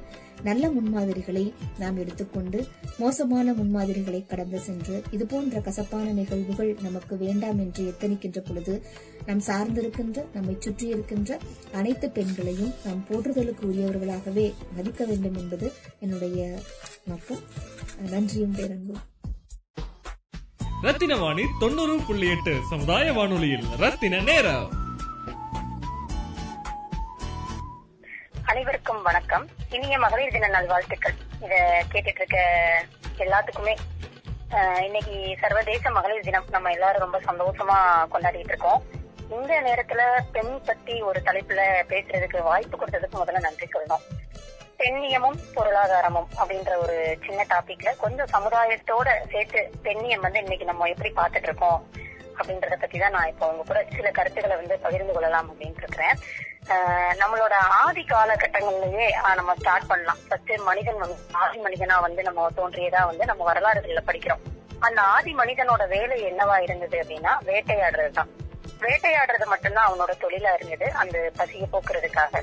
அப்போ வேட்டை விலங்குகளை உண்றது வந்து அவனோட தொழிலா இருந்தாலும் அதை வந்து பக்குவப்படுத்தி அந்த விலங்குகளோட தோலாகட்டும் பல்லாகட்டும் கொம்புகளாகட்டும் இதையெல்லாம் பக்குவப்படுத்தி சேமித்து வைத்தது யார் அப்படின்னா ஒரு பெண் தான் அந்த அன்னைக்கு அவங்க சேமித்து வைத்த அந்த தோல் தான் வந்து இன்னைக்கு வந்து நம்ம ஆடையா பயன்படுத்திட்டு இருக்கோம். அந்த கொம்புகள்ல இருந்து உருவானதுதான் இன்னைக்கு நம்ம ஆபரணங்களா பயன்படுத்திக்கிட்டு இருக்கோம். அன்னைக்கு பற்கள்ல இருந்து உருவானதுதான் ஆயுதங்களா இப்ப வரைக்கும் நம்ம பயன்படுத்திட்டு இருக்கோம். இந்த மாதிரி ஆரம்ப காலகட்டத்திலே ஒரு சிறு பொறியா வந்து பெண் தான் வந்து சேமிப்புக்கு அடித்தளமா பொருளாதாரத்துக்கு அடித்தளமா இருந்திருக்காங்க. முதன் முதல்ல விவசாயம் வந்து எப்படி தோன்றியது அப்படின்னா ஒரு ஆண் கையில வந்து நம்ம சாப்பிடுறதுக்காக ஒரு பழத்தை இன்னைக்கு எனக்கே ரெண்டு குழந்தைங்க இருக்காங்க. என் என்னோட பையன்கிட்ட வந்து நான் ஒரு கையில ஒரு பழம் கொடுக்குறேன் அப்படின்னா அதை சாப்பிட்டுட்டு அந்த தோலை போடுறது வந்து அவனோட வேலையா இருக்கும். இதே பொண்ணுகிட்ட கொடுத்தா அதுல ஆயிரம் கேள்வி பிறக்கும் இது எப்படி வந்துச்சு? இதை வச்சு என்ன பண்ணலாம்? இந்த மாதிரி அந்த பெண்ணுக்கு வந்து இயற்கையாவே வந்து யோசிக்கக்கூடிய திறமையை வந்து இறைவன் கொடுத்திருக்கான். அப்படி இருக்கக்கூடிய காலகட்டத்துல அந்த ஆதி மனிதனோட காலகட்டத்துல ஒரு பெண் தான் வந்து அந்த விதையை வந்து மண்ணுக்குள்ள மூடி வச்சு பார்த்திருக்கணும். அதுல இருந்து செடி வர்றது செடியில இருந்து விரட்சமா மரம் வர்றது. இந்த மாதிரி ஆரம்பமானதுதான் விவசாயம். இந்த விவசாயத்துக்கு முதுகெலும்பாகவும் விவசாயத்துக்கு தாயாகவும் இருந்தவர் யார் அப்படின்னா ஒரு பெண். இந்த ஆதிமனிதன் காலகட்டத்தை தாண்டி நம்ம வந்தோம் அப்படின்னா என்னோட அம்மா என்னோட பாட்டி என்னோட பாட்டியோட அம்மா எனக்கு போட்டி அவங்க தலைமுறைக்கு முந்தைய தலைமுறை. இந்த முந்தைய தலைமுறையில உள்ளவங்கெல்லாம் அடுப்பங்கரையை விட்டு வெளியில வந்ததில்லை அப்படின்னு நம்ம வந்து நிறைய வரலாறுகள்ல பா ப- படிச்சிருக்கோம் நம்ம பாட்டி சொல்லி கேட்டிருக்கோம். அப்படி இருந்தாலுமே அந்த அடுப்பங்கரை நாகரிகம் வந்துதான் நமக்கு வந்து நம்மளோட குடும்பங்களை வந்து பண்படுத்தியது. அதை வந்து யாராலையுமே நம்ம இல்லைன்னு சொல்ல முடியாது. இன்னைக்கு நம்ம நம்ம சொல்றோம். ஆஹ் ஆணுக்கு பெண் நிகரா வந்து எல்லா துறைகள்லயுமே நம்ம வந்து வச்சிட்டு இருக்கோம் அது வந்து நிதர்சனமான உண்மை. இன்னைக்கு தன்னோட தந்தைக்கு கை கொடுக்கணும் அப்படின்றதுக்காக சலூன் கடையில போய் ஆண்களுக்கு சவனம் செய்யக்கூடிய தொழிலை வந்து ஒரு பெண் ஏற்று நடத்துறா அப்படின்னா அதெல்லாம் கேட்கும்போது நம்மளுக்கு வந்து நம்ம கிட்ட என்ன இல்ல? இறைவன் எல்லாத்தையுமே நமக்கு கொடுத்திருக்காரு அப்படின்ற ஒரு சந்தோஷமும் பூரிப்பும் நமக்கு இயற்கையாவே வருது இல்லையா? இது அறிவியல் ரீதியா ஆணா பெண்ணா? அதாவது இந்த கோழியில இருந்து முட்டை வந்ததா? முட்டையில இருந்து கோழி வந்ததா? அப்படின்ற சந்தேகம் வந்து அன்னையில இருந்து இன்னைக்கு வரைக்கும் நமக்கு எல்லாத்துக்குமே இருந்துட்டே இருக்கு. அப்படி பார்க்கும்போது அறிவியல் என்ன சொல்லுது அப்படின்னா ஆணோட குரோமோசோம் அப்படி பார்த்தா ஒய் பெண்ணோட குரோமோசோம் வந்து எக்ஸ்ன்னு சொல்லுது அறிவியல். அந்த எக்ஸ்ன்ற குரோமோசோம்ல இருந்து பிரிந்து உருவானதுதான் ஆணோட ஒய் குரோமோசோம் அப்படின்னு சொல்லி அறிவியல்ல அறிவியல் பூர்வமா அறிஞர்கள் வந்து அதை வந்து உணர்ச்சி இருப்பாங்க. அப்ப ஆரம்ப காலகட்டத்துல வந்து உருவானது யாரு அப்படின்னா பெண் தான். தாய்வழி சமூகம் நம்ம தாய்மொழி நம்ம பாரத மாதா அப்படி நம்ம பெண்மையை வந்து போற்றக்கூடிய ஒரு சமுதாயமா தான் நம்மளோட சமுதாயம் வந்து இருந்துட்டு இருக்கு. இதுக்கு அப்புறம் வந்த காலகட்டங்கள்ல இன்னைக்கு நம்ம மகாத்மா காந்தி நாட்டுக்கு சேவை செய்ய நம்ம மகாத்மா காந்தியை வந்து எல்லாருக்குமே ரொம்ப பிடிக்கும். அவர் வந்து ஒரு தன்னிகர் இல்லாத ஒரு தலைவரா வந்து நம்ம முன்னாடி நிக்கிறாங்க அப்படின்னா அந்த மகாத்மா காந்திக்கு பின்னாடி இருந்தது யாரு? கஸ்தூரிபா அம்மையார். நாட்டுக்காக ஒரு தலைவர் ஜொலிக்கிறாங்க அப்படின்னா அந்த வீட்டுக்கு பொருளாதார சிக்கல்களுக்காக ஒரு பெண் வந்து எப்படி ஒரு மெழுகுவரிசையா இருந்திருப்பா அப்படின்றத வந்து நம்ம பின்னாடி இருந்து யோசிக்கணும். கர்ம வீரர் காமராஜரை வந்து நம்ம எல்லாருமே வந்து ஒரு நிகரில்லாத தலைவர் அப்படின்னு நம்ம போ- இன்னைக்கு கொண்டாடிட்டு இருக்கோம். அந்த கர்ம வீரர் கிடைக்கிறதுக்கு காரணமா இருந்தது ஒரு சிவகாமி அம்மையார். எந்த ஒரு அம்மாவாலையும் தன் மகன் வந்து திருமண பந்தம் இல்லாம நம்ம நாட்டுக்காக உழைக்கிறான் அப்படின்றத வந்து ஏத்துக்கவே முடியாது. ஆனாலும் அந்த அம்மா அவங்களோட பொருளாதார சிக்கல்கள் எல்லாத்தையுமே தாண்டி என் மகன் முதலமைச்சரா இருக்கிறான் அப்படின்ற ஒரு பெருமை இருந்தாலும் அவங்க வறுமையிலே தன்னோட காலத்தை ஓட்டுனாங்க. இந்த மாதிரி ஒரு பெண்ணால மட்டும்தான் அச்ச வைராக்கியங்களை வந்து தாங்கிக்க முடியும். ஒரு ஆண் இல்லாத ஒரு குடும்பம் வந்து எப்படி இருக்கும் அப்படின்னா ஒரு பெண்ணோட மன வலிமையை சார்ந்து இருக்கும். இன்னைக்கு நம்ம நிறைய குடும்பங்களை நம்மளோட பக்கத்துல இருக்கிறவங்க நமக்கு தெரிஞ்சவங்க நம்மளோட நட்பு வட்டாரத்துல இருக்கிறவங்களை எல்லாம் நம்ம பாக்குறோம் ஒரு ஆண் இல்ல அப்படின்னா அந்த இடத்துல ஒரு பெண் தலைமை தாங்கி அந்த குடும்பத்தை நடத்தக்கூடிய ஒரு பக்குவத்தை பெற்று விடுகிறார். அந்த குடும்பத்திற்கு ஒரு பாலமாக இருக்கிறார். இதே ஒரு பெண் இல்ல அப்படின்னா ஒரு ஆலமரத்தோட வேர் எப்படி தனித்தனியா பிரிந்தா அந்த மரம் இருக்காதோ அதே போல குடும்பங்கள் வந்து சிதறி போகிறது. ஒரு நாட்டோட முன்னேற்றம் வந்து வீட்டை பொறுத்து இருக்கு அப்படின்னு நம்ம சொல்றோம். அந்த வீட்டுல ஒரு சந்தோஷமும் ஒரு மன நிறைவும் இருக்கக்கூடிய பட்சத்தில் தான் வெளியே போகக்கூடிய ஆண் மக்களுக்கு வந்து ஒரு நிம்மதி கிடைக்கும். ஆஹ் அந்த நிம்மதியால மட்டும்தான் நம்ம நம்மளோட எல்லா தேவைகளையுமே வந்து நம்ம பூர்த்தி செஞ்சுக்க முடியும். எல்லா அடிப்படையிலுமே பார்க்கும்போது பெண் வந்து ஒரு சேமிப்போட பக்குவமா இருக்கிறா சேமிப்புக்கான ஆதாரமா இருக்கிறா. இதான் கண்ணதாசன் கூட அவரோட பாடல் வரிகளை சொல்லியிருப்பாரு. சேர்த்த பணத்தை சிக்கனமா செலவு செய்ய பக்குவமா அம்மா கையில் கொடுத்து போடு சின்ன கண்ணு. அவங்க ஆற நூறு ஆக்கு வாங்க செல்லு கண்ணு. அந்த மாதிரி செட்டிப்பு அப்படின்றது பெண்களுக்கே இறைவன் கொடுத்த ஒரு வரப்பிரசாதமா வந்து நான் பாக்குறேன் ஏன்னா என்னோட அம்மா என்னோட பாட்டி இன்னைக்கு என்னோட மாமியார் இதே என்னோட பொண்ணு. அப்படி பார்க்கும்போது வந்து ஏதோ ஒரு இன்னைக்கு வரக்கூடிய ஒரு தலைமுறைகள்ல ஆண் குழந்தைகளுக்கும் பெண் குழந்தைகளுக்கும் இருக்கக்கூடிய ஒரு பெரிய பாரபட்சம் என்ன அப்படின்னா ஏதோ ஒரு விளையாட்டு பொருளை நம்ம வாங்கி கொடுக்கறோம் அப்படின்னா அதை வந்து பக்குவமா கையாளக்கூடிய ஒரு முறை வந்து ஒரு பெண் கிட்ட தான் இருக்குது. இதே வந்து ஒரு ஆண் குழந்தை கிட்ட கொடுத்தோம்னா அதை பிரித்து போடுற ஒரு தன்மை அதுல என்ன இருக்கு ஏது இருக்குன்னா ஒரே ஒரே நிமிஷத்துல அதை உடைச்சு பாக்குற ஒரு தன்மை வந்து ஒரு ஆண். அது வந்து அது ஆணுக்கே உரியது இது பெண்ணுக்கே உரியது. அப்போ பொருளாதாரம் வந்து நம்ம நாட்டோட பொருளாதாரம் எங்க தொடங்குச்சு அப்படின்னு பார்க்கும்போது பண்டமாச்சு முறை. அந்த பண்டமாச்சு முறைக்கு அடிப்படையா இருந்தது யார் அப்படின்னா ஒரு பெண் தான். அந்த பெண்ணால மட்டும்தான் பண்டமாச்சு முறை. இன்னைக்கு நம்ம பக்கத்து வீடுகள்ல நம்ம கேக்குறோம். அக்கா கடுகு இருந்தா கொஞ்சம் கொடுங்க. கொஞ்சம் காபி தூள் இருந்தா கொஞ்சம் கொடுங்க. இங்க ஆரம்பிச்சதுதான் பண்டமாற்று முறை. அடுப்படையில இருந்து தொடங்கிய பண்டமாற்று முறை தான் இன்னைக்கு அகில உலகத்தையுமே நம்ம வந்து ஆஹ், ஆட்சி செய்யக்கூடிய ஒரு முறையில வந்து கொண்டு வந்து விட்டது. அந்த பண்டமாற்று முறையாலதான் ஆங்கிலேயர்கள் வந்து நம்ம நாட்டை வந்து அறிமுகப்படுத்தினாங்க நம்ம கிட்ட இருக்கக்கூடிய வளங்களை வந்து சுரண்டறதுக்காக வந்தாங்க. ஆஹ், இதே இடத்துல ஒரு பெண் வந்து எப்படி வைராக்கியமா இருக்கிறா? குடும்பத்துக்காகவும் சரி நாட்டுக்காகவும் சரி எப்படி தன்னை வந்து ஒரு ஆஹ், ஒரு பொருட்டா எண்ணாம அவன் அந்த நாட்டுக்காக எதையும் செய்ய துணியறா அப்படின்னு நினைக்கும் போது எனக்கு விடுதலை போராட்ட வீரா வீரமங்கை குயிலி அப்படின்ற ஒரு பெண்மணி வந்து நினைவுக்கு வருவாங்க. ஆஹ், ஆங்கிலேயர்களுக்கும் நம்ம நாட்டுக்கும் எதிராக வந்து போர் நடக்குது. ஆங்கிலேயர்கள் கிட்ட வந்து ஏகப்பட்ட ஆயுதங்கள் இருக்குது. அவங்க கிட்ட இருக்கக்கூடிய அந்த துப்பாக்கிகளும் சரி அணுகுண்டுகளும் சரி நம்மவர்களோட உயிர்களை வந்து பலம் பார்க்கக்கூடியதா இருக்குது. ஆனா நம்மவர்கள் கையில வந்து கத்தி கடப்பாறை இந்த மாதிரி தான் இருக்குது. அதை யோசிக்கிற ஒரு பெண் என்ன பண்றா? தன்னையே வந்து மெழுகுவர்த்தி ஆக்கிக்கிட்டு அந்த ஆயுதக்கிடங்குகளுக்குள்ள ஆங்கிலேயர்களோட அந்த அனுமதியையும் மட்டுமீறி உள்ள போய் தனக்கே வெடி வச்சு கொளுத்திக்கிறான் அவ்வளவு ஆயுதங்களும் அங்க சிதறி அவளும் சிதறி போயிறாள் அந்த ஆயுதங்கள் எல்லாமே அந்த ஆயுத கிடங்குகளோட மூடி போச்சு அந்த வைராக்கியத்தை வந்து அந்த குயிலின்ற அந்த பெண்மணி கிட்ட வந்து நம்ம பார்க்கலாம். அந்த சண்டை வராம இருக்கணும் அப்படின்றதுக்காக. இன்றைய காலகட்டத்திலையும் வந்து ஒரு குடும்பங்கள் வாழ்ந்துகிட்டு இருக்கு அப்படின்னா அது வந்து பெண் வழி குடும்பமா தான் இருக்குது. இதை வந்து நீதி வெண்பா அப்படின்ற ஒரு இதுல பெண்மையை போற்றாத இலக்கியங்களே இல்ல. இதுல நீதி வெண்பா அப்படின்ற இலக்கியத்துல பாத்தீங்கன்னா அன்னை தயையும் அடியாள் பணியும் மலர் பொன்னின் அழகும் புவி பொறையும் வண்ணமுலை வேசி துயிலும் விரல் மந்திரி மதியும் பேசில் இவையுடையாள் பெண் அப்படின்னு நீதி வெண்பா பேசுது. இதுல என்ன சொல்லுதுன்னா விரல் மந்திரி அப்படின்ற அந்த தலைப்பு அந்த ஒரு சின்ன சொல் தான் வீட்டுக்கு மந்திரியா விளங்கக்கூடியவள் யார் அப்படின்னா ஒரு பெண். நாட்டுக்கு அரசனா ஒரு ராஜா இருந்தாலுமே வீட்டுக்கு மந்திரியா இருக்கக்கூடியது யார் அப்படின்னா ஒரு பெண். ஏன்னா மந்திரியால மட்டும்தான் அந்த பொருளாதாரத்தை வந்து அந்த நாட்டோட பொருளாதாரத்தை வந்து எப்படி போய்கிட்டு இருக்கு லாபத்துல போய்கிட்டு இருக்கா நஷ்டத்துல போயிட்டு இருக்கான்னு பார்க்க முடியும். அந்த மாதிரி ஒரு பெண் சரியா இருக்கக்கூடிய பட்சத்துலதான் அந்த வீடு சரியா இருக்குது. அந்த வீடு சரியா இருக்கக்கூடிய பட்சத்துலதான் அவளை சார்ந்த அனைத்து உறவுகளும் சரியா இருக்குது பாரதியார் பெண்மையை பற்றி நிறைய பாடியிருப்பாரு. பெண்ணுக்கு விடுதலை வேண்டும் அப்படின்னு சொன்னதுல பாரதிய மாதிரி ஒரு பங்கு வந்து வேற யாரும் கிடையாது. ஆஹ் அதுல பெண்ணுக்கு விடுதலை என்றிங்க நீதி அப்படின்ற ஒரு பாடல் இருக்கும். அந்த பாடல்ல மனையாளும் தெய்வம் என்றோ அப்படின்னு அவரோட வாக்கு இருக்கும். அந்த மனையாளும் தெய்வம் என்றோ அப்படின்ற அந்த வாக்கை மெய்ப்பிக்கக்கூடிய குடும்பங்கள் வந்து வீழ்ந்ததா சரித்திரமே இல்லை. ஒரு பெண்ணை போற்றக்கூடிய குடும்பம் வந்து பழமர விருட்சம் போல வளர்ந்துட்டே இருக்கும். பெண்ணுக்கு விடுதலை நீர் இல்லை என்றால் பின்னி உலகில் வாழ்க்கை இல்லை அப்படின்னு பாரதியார் சொல்லியிருப்பாரு. இதேதான் நவீன சினிமா பாடல் ஒண்ணு சொல்லியிருக்கோம் பெண் இல்லாத ஊரிலே புதிதாய் பூ பூப்பதில்லை அப்படின்னு. ஆமா அடுத்த தலைமுறைக்கு உருவாக்கத்துக்கு அடித்தளமா இருக்கிறவங்க யாரு அப்படின்னா ஒரு பெண் தான். இன்னைக்கு நம்ம ஆணுக்கு நிகர் பெண் அப்படின்னு சொல்லி அனைத்து துறைகள்லயுமே நம்ம வந்துட்டோம். ஆஹ் ஒரு பெண்ணோட பொருளாதார சிக்கனம் வந்து வீட்டுல இருந்து தொடங்குது அப்படின்னாலும் வந்து அந்த வீட்டுல இருந்து தான் நம்ம நாட்டுக்கு தேவையான அனைத்து சிந்தனைகளும் இருக்குது அப்படின்றது என்னோட ஒரு தாழ்மையான கருத்து.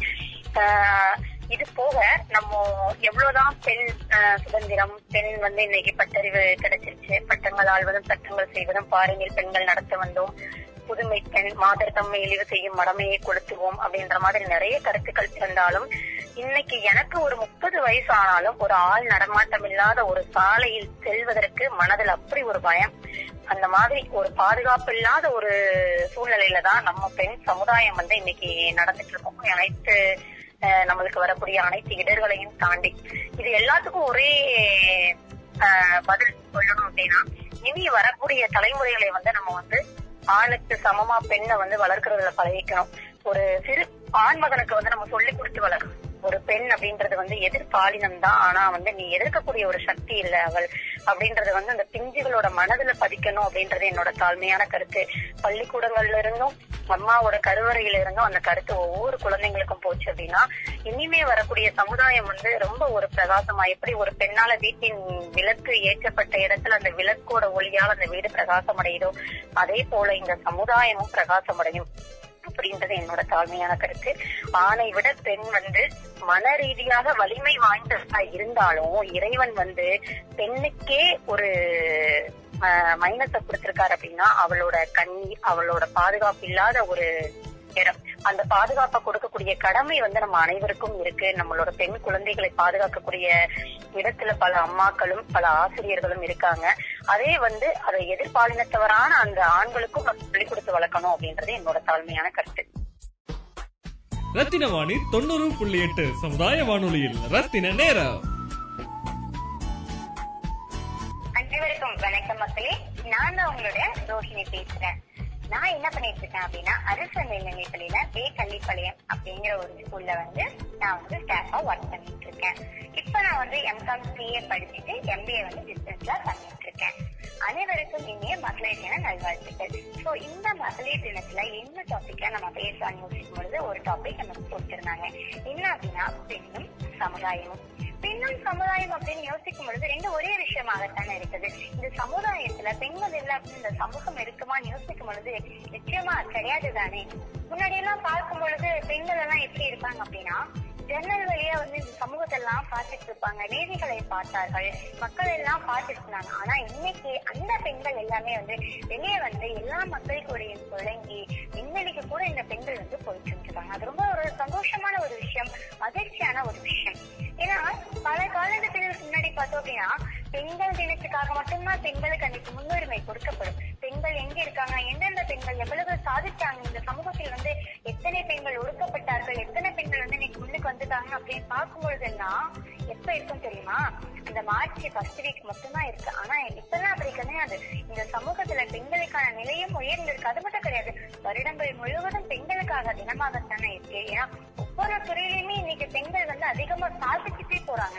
இன்னைக்கு பெண்கள் இல்லாத துறையும் கிடையாது. அவர்கள் சாதிக்காத ஒரு விஷயம் கூட இன்னைக்கு இந்த உலகத்துல கிடையவே கிடையாது. அந்த அளவுக்கு பெண்களான நம்ம வந்து முன்னேறிட்டே வரோம். ஏன் அப்படி தெரியுமா? ஒரு ஆண் சாதிக்கும் பொழுது அவனுக்கு ஒரு குடும்பத்தோட ஒரு முழு சப்போர்ட் இருக்கும். ஆனா எந்த ஒரு பெண்ணுக்குமே முழு சப்போர்ட் இருக்குமான்னு கேட்டா கொஞ்சம் குறைவு. ஆணுக்கு இருக்கிற சப்போர்ட் அளவுக்கு இன்னைக்கு பெண்களுக்கு கிடையாது. ஏன் அப்படின்னா பெண்கள் எவ்வளவோ வழிகளை தாண்டி தான் ஒரு வெற்றியை வந்து அவங்க அடையிறாங்க. ஆனா அதெல்லாம் வந்து அந்த சாதனைக்கு அப்புறம் தெரியுது. இவ்வளவு வந்து பிரச்சனைகள் எல்லாம் தாண்டிதான் ஒரு பெண்ணானவள் சாதிச்சிருக்கா அப்படின்னு சொல்லி. ஏன்னா மாதங்கள் எல்லாமே ஆண்களுக்கு மாதங்களாக மட்டும்தான் போகுது. ஆனா ஒரு பெண்ணுக்கு மாதம் முழுவதும் வந்து இருபத்தி ஏழு நாட்கள் மட்டும்தான் அவனால இருக்க முடியும். மீதி மூணு நாட்கள் அவள் எவ்வளவோ வழிகளை தாண்டி மன உளைச்சலுக்கு ஆளாகி மீண்டு எழுந்த மறுநாள் காலையில் எழுந்தது போலவே மீண்டும் அவள் வேலை செய்யறாள் எல்லாத்துக்கும் பெண்களுக்கு இருக்கிற மன உறுதி இருக்கு பாத்தியா? ரொம்ப அதிகமாகவே இருக்கு. இந்த சமூகம் சமூகம் பார்க்கும் பொழுது பெண்கள் எப்படி இருக்கிறார்கள்? மேலோட்டமா பார்க்கும் பொழுது பெண்கள் அவ்வளவு அழகாக இருக்கிறார்கள். அவளுக்கு என்று ஒரு இடம் இருக்கிறது. ஆனால் உள்நோக்கி பார்க்கும் பொழுது ஏதோ சின்ன சின்ன இடங்கள்ல கூட ஒரு சின்ன சின்ன பிரச்சனைகள் வருது இயல்பாத்தான் இருக்கு. ஆனா எனக்கு இருக்கிற பெண்கள் இருக்காங்க பாத்தீங்கன்னா எத்தனை பிரச்சனை வேணாலும் இருக்கு. நான் பாத்துக்கிறேன் அப்படின்னு சொல்லி எல்லா பிரச்சனைகளையுமே முறியடிச்சுட்டு சின்ன பெண் மாதிரி அப்படியே ஏறி போயிட்டே இருக்காங்க.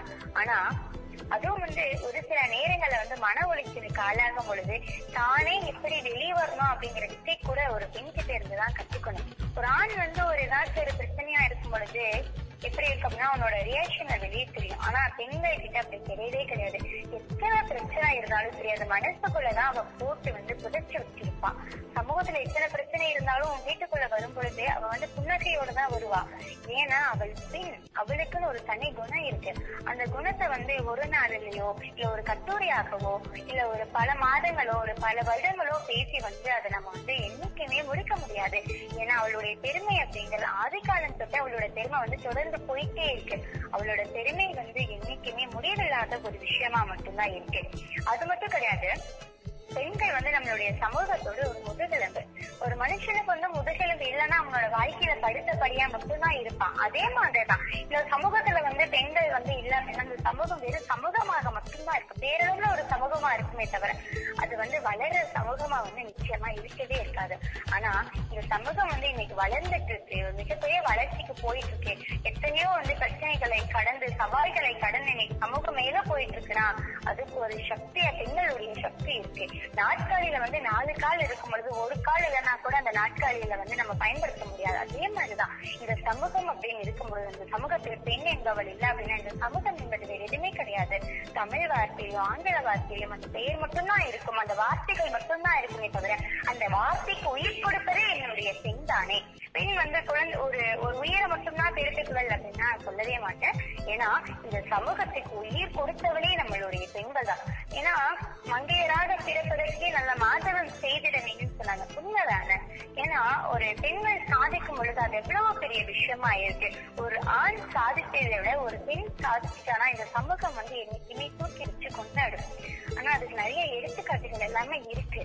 ஏன் வந்து ஒரு பெண் சாதித்தால் மட்டும் இந்த சமூகம் வந்து கொண்டாடுது அப்படின்னா அந்த பெண் சாதிச்சதுக்கு பின்னாடி எவ்வளவோ விஷயங்கள் இருக்கு வழிகள் இருக்கு அவமானங்கள் இருக்கு எத்தனையோ பிரச்சனைகளை தாண்டி தான் அவ வந்து படிச்சுட்டு படிச்சிட்டு இருக்கா. இந்த நேரத்துல நான் வந்து ஒரு ஆசிரியர் வந்து நான் நிச்சயமா குறிப்பிட விரும்புறேன். என்னுடைய தமிழ் ஆசிரியர் என்னுடைய கல்லூரியில் ஆஹ், இளங்கலை படிக்கின்ற நான் இளங்கலை படித்த ஒரு கல்லூரியில வந்து என்னுடைய ஆசிரியர் தமிழ் ஆசிரியராக இருந்தவர் வந்து எவ்வளவோ வந்து பிரச்சனைகளுக்கு பின்பு இன்னைக்கு அவங்க வந்து டாக்டர் டிஹெச்டி வரைக்கும் படிச்சு முடிச்சு எங்களுக்கு வந்திருக்காங்க. அது எவ்வளவோ பெரிய சந்தோஷம். அவர்களுடைய வாழ்க்கை வரலாற்று எல்லாம் பார்க்கும் பொழுது நானும் சாதிக்க வேண்டும் என்ற ஒரு வெறி வருது. அதுக்கு என்ன காரணம்? ஒரு பெண் சாதிப்புக்கு பின்னாடி எத்தனையோ பிரச்சனைகள் இருக்கும். அந்த பிரச்சனைகள் எல்லாம் திரும்ப திரும்ப சொல்லும் பொழுதுதான் அவள் இவ்வளவு பிரச்சனைகளை கடந்துதான் சாதிச்சிருக்கிறாளா அப்படிங்கிற ஒரு விஷயம் இருக்கு. அது மட்டுமே கிடையாது. வீட்டுக்குள்ள வந்து இருக்கும் பொழுது அவள் வந்து அந்த குடும்பத்தை மட்டும்தான் சார்ந்தவளா இருக்கா? ஆஹ் குழந்தைகள் குடும்பங்கள் அப்படின்னு சொல்லி அவளுடைய உறவுகளை சார்ந்து மட்டும்தான் இருக்கா? ஆனா இந்த அவள் சமூகத்துக்கு வரும் பொழுது யாரோ என்று தெரியவர் தெரியாத முகம் தெரியாத எத்தனையோ மனிதர்களுக்கு கூட அவ வந்து பழகிறா அவர்களுக்கு உதவி செய்யறா இந்த சமூகத்துக்கு வந்து நாமும் ஒளி ஏற்ற வேண்டும் அப்படின்னு சொல்லி மிகப்பெரிய இடத்துக்கு வந்து இந்த சமூகத்தை கொண்டு போகணும்னு சொல்லி ஒவ்வொரு நாளும் நினைப்பவள் மட்டும் பெண்கள் மட்டும்தான்.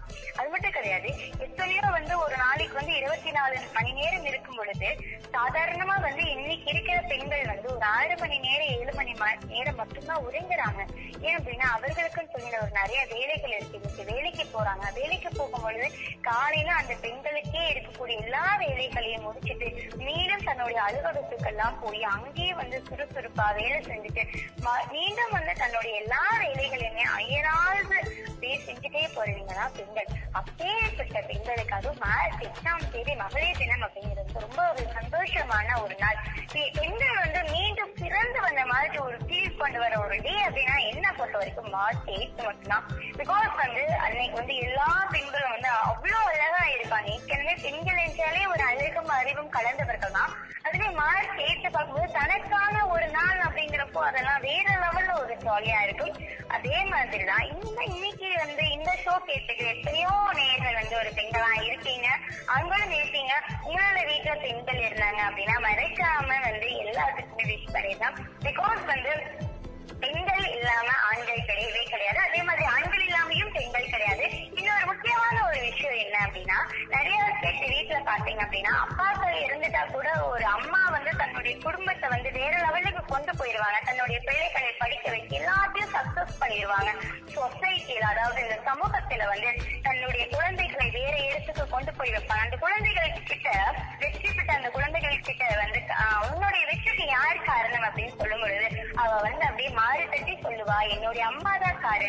காரணம்னு ஆனா அதே சமயத்துல பாத்தீங்கன்னா ஒரு அம்மா இல்லாத வீட்டை ஒரு அப்பா நிர்வாகம் செய்யறது அப்படிங்கிறது சற்று குறைவாகத்தான் இருக்கும். கஷ்டமா இருக்கும். ஏன்னா பெண்களுக்கு அந்த அளவுக்கு வந்து ஆளுமை சக்தி இருக்கு. எதை எப்ப பண்ணணும் எப்படி பண்ணணும் அப்படின்னு சொல்ற ஒரு பகுத்தறிவு கூடிய வந்து நிறைய விஷயங்கள் வந்து எங்களோட பெண்கள் கிட்ட இருக்கு.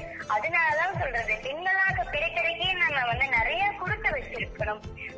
ஏன் அப்படின்னா பத்து மாதம் தானே? எல்லாரும் பத்து மாதம் தானே? எல்லா அம்மாக்களும் கஷ்டப்பட்டு தானே ஆஹ் வந்து புறம் தள்ளி பெற்று எடுத்து வளர்த்து எல்லாமே பண்றாங்க அதனாலதான் சொல்றேன். முக்கியமா ஒரே ஒரு விஷயம் இந்த ஷோ கேட்டுக்கிற எல்லா மக்களும் தெரிஞ்சுக்கக்கூடிய ஒரு விஷயம் உங்களோட வீட்டுல பெண் குழந்தைகள் இருந்தாங்க அப்படின்னா அவங்களுக்கு கண்டிப்பா கல்வி அறிவை நீங்க கண்டிப்பா கொடுக்கணும். அது மட்டும் கிடையாது ஏன் ஒரு பெண்ணுக்கு வந்து கல்வி கொடுக்கணும்னு கேட்டீங்கன்னா அவள் படிக்கும் பொழுது உங்கள் வீட்டுக்கும் சரி அவள் வந்து வேறொரு வீட்டுக்கு போகும் பொழுது அங்கேயும் வந்து அவள் மிக திறம்பட செயல்படுவாள். அது மட்டும் கிடையாது ஒரு இன்னைக்கு இருக்கிற காலகட்டத்துல இன்னைக்கு இருக்கிற இப்ப நான் பேசிட்டு இருக்கேன்னா நாளைக்கு இருப்பேன்னு தெரியாது. எனக்கு வந்து ஒரு அறிவு தேவை அப்படின்னா அந்த அறிவு எங்க இருந்து வரும்? அந்த தைரியம் எங்க இருந்து வரும்? படிப்பு மூலமாகத்தான் வரும். அதனாலதான் சொல்றது எல்லா பெண்களுமே படிக்கணும் அப்படின்னு சொல்லி. முன்னாடி இருக்கிற காலகட்டத்துக்கு இன்னைக்கு பாத்தீங்க அப்படின்னா பெண்கள் எல்லா துறையிலும் சாதிச்சுட்டு வராங்க. எல்லா பெண்களும் வந்து அதிகப்படியாக படித்து கொண்டு வருகிறார்கள். ஆனா இன்னும் வந்து குக்கிராமங்கள்ல பார்த்தோம் அப்படின்னா சில குழந்தைகள் வந்து ஒரு பன்னிரெண்டாவது முடிச்சதுக்கு அப்புறம் வந்து கல்லூரி போறதுக்கு முடியாம எவ்வளவோ குழந்தைகள் இருக்காங்க. நான் அந்த ஒரு குழந்தைகள் எல்லாம் நான் பார்க்கும்போது எனக்கு அவ்வளவு கஷ்டமா இருக்கும். அஹ் ஐயோ கடவுளே நான் படிச்சுட்டேனே. ஏன் இந்த குழந்தைகள் படிக்கல. என்னுடைய சகோதரிகள் படிக்கல. நாளைக்கு அவர்கள் வாழ்க்கையை வந்து எப்படி எதிர்கொள்வாங்க அப்படின்னு யோசிக்கும் பொழுது ஏதோ ஒரு கட்டத்துல ஒரு கண்கள் ஒரு ஒரு கண்ணீர் துளி வந்து நிற்கும். எனக்கு ஆறுதல் சொல்ற மாதிரி. ஆனா அது அவ்வளவு பெரிய கஷ்டமா இருக்கும் அதனாலதான் சொல்றேன் உங்களுடைய குழந்தைகளை வந்து பள்ளி வரைக்கும் படிக்க வைக்கிறது அப்படிங்கறதையும் தாண்டி நிச்சயமா கல்லூரிகளுக்கு அனுப்புங்க. கல்லூரிகளுக்கு அனுப்பும் போது அவன் டிகிரி சர்டிபிகேட்டோட மட்டும் வர மாட்டான் நிறைய மக்களோட பேசி பழகி அந்த ஒரு சமூகத்தோட பண்பாடு கலாச்சாரத்தை தெரிஞ்சுட்டு இந்த சமூகத்தை வந்து எப்படி நம்ம தூக்கி நிறுத்தணும்?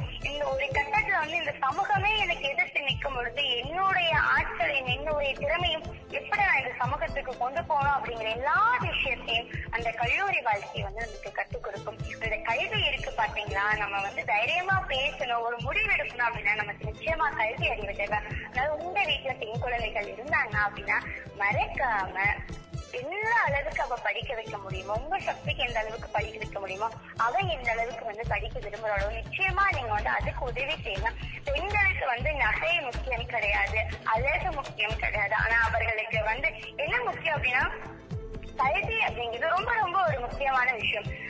எல்லா பெண்களுக்கும் நான் சொல்ற ஒரே விஷயம் என்ன அப்படின்னா நீங்கள் நீங்களாக இருப்பதுதான் நல்ல விஷயம். ஆனால் நீங்கள் நீங்களாக இருப்பதற்கு சுயமாக முடிவெடுப்பதற்கு கல்வி அறிவு அப்படிங்கிறது ரொம்ப ரொம்ப முக்கியமான விஷயம். நம்ம வீட்டுல நம்ம போய் வந்து இன்னைக்கு இவ்வளவு நகை போடு அவ்வளவு நகை போடு சொத்து வேணும் பேங்க் பேலன்ஸ் வேணும்னு கேட்கறத விட என்னை இந்த அளவுக்கு படிக்க வைங்க அப்படின்னு சொல்லுங்க. ஏன் அப்படின்னா இளமையில கிடைக்கிற கல்வி அப்படிங்கிறது ரொம்ப ரொம்ப ரொம்ப நல்ல விஷயம் நம்மளுக்கு. கல்வி அறிவு இருந்துட்டா போதும் நம்ம வந்து எவ்வளவு நகைகள் வேணாலும் நம்மளால வந்து சமாளிச்சுக்க முடியும். அதுக்காகத்தான் சொல்றது பெண்கள் வந்து ரொம்ப படிக்கணும். இந்த சமூகத்துல வந்து நீ நீயாக இருக்கணும் நீ தனித்து தெரியணும் அப்படின்னா நமக்கு ரொம்ப என்ன முக்கியம் அப்படின்னா கல்வி அப்படிங்கிற ஒரு விஷயம் வந்து நமக்கு என்னைக்குமே ரொம்ப முக்கியம். அது மட்டும் கிடையாது படிக்கிறப்ப பாத்தீங்க அப்படின்னா நமக்கு இருக்கக்கூடிய மரியாதை வந்து தனியாக தெரியும். நீ படிச்சுட்டு வந்து ஒரு நாலு டிகிரி முடிச்சுட்டு ஒரு நல்ல வேலையில இருக்கும்போது ஆனா உள்ளுக்கு வந்து நிறைய மரியாதைகள் கிடைக்கும். முன்னாடி எல்லாம் பார்க்கும் பொழுது ஆண்களுக்கு கீழே வந்து பெண்கள் வேலை செஞ்சுட்டு இருந்தாங்க. ஆனா இன்னைக்கு வந்து தலைகெல்லாம் நிலைமை மாறி இருக்கு இந்த சமூகத்துல பார்த்தோம் அப்படின்னா பெண்களுக்கு இதுலயும் இன்னைக்கு ஆண்கள் வந்து வேலை செஞ்சுட்டு இருக்காங்க இந்த சமூகம் என்பது உயிர் எங்களுடைய பெண்கள் தான் பெண்கள் வந்து மிகப்பெரிய சக்தி அப்படின்னு சொல்றாங்க. பாரதி சொல்லும்போது நான் யோசிச்சேன் பெண்கள் என்ன சக்தி? அதே வந்து ஆணும் பத்து மாசம் பெண்ணும் பத்து மாசம் தானே அப்படின்னு யோசிச்சேன். யோசிச்சு பார்க்கும்போது ஒரு கட்டில் தோணுச்சு. உன் அம்மா எவ்வளவு வேலை செஞ்சுட்டு உங்க எல்லாத்தையும் பார்த்துக்கிட்டாங்க வேலைக்கு போனாங்க. அப்படி இருக்கிறப்ப உங்க அம்மா தெய்வம் தானே. உங்க அம்மாக்கு மிகப்பெரிய சக்தி இருக்குல்ல அப்படின்னு சொல்லி அதே மனசுல தோணுச்சு. ஆமா உண்மைதான் போல பெண்கள் அப்படிங்கிறவங்களே வந்து ஒரு மிகப்பெரிய சக்தி. அந்த சக்திக்கு வந்து ஈடு இணையே கண்டிப்பா வந்து கிடையவே கிடையாது. ஏன் அப்படின்னா நம்ம வந்து சாமிய பார்த்திருக்கோமா? பாக்கலையா அப்படின்னா நமக்கு எதுவுமே தெரியாது. ஆனா நம்ம கண்ணு முன்னாடி வந்து நம்மளுடைய அம்மாக்கள் வந்து என்னைக்குமே ஒரு சாமி தான் ஆஹ் பத்து மாசம் கஷ்டப்பட்டு நம்மளை எல்லாம் வெளியே எடுத்து நம்மள சாதிக்க வச்சு இந்த சமூகத்துக்கு அடையாளம் காட்டியவர்கள் நம்மளுடைய அம்மாக்கள் மட்டும்தான். அதனால முக்கியமா உங்களோட வீட்டுல உங்க அம்மா இருந்தாங்க அப்படின்னா மறைக்காம போய் நீங்க என்ன பண்ணணும் அப்படின்னா அம்மாக்கு மகளிர் தின நல்வாழ்த்துக்கள் சொல்லிருங்க.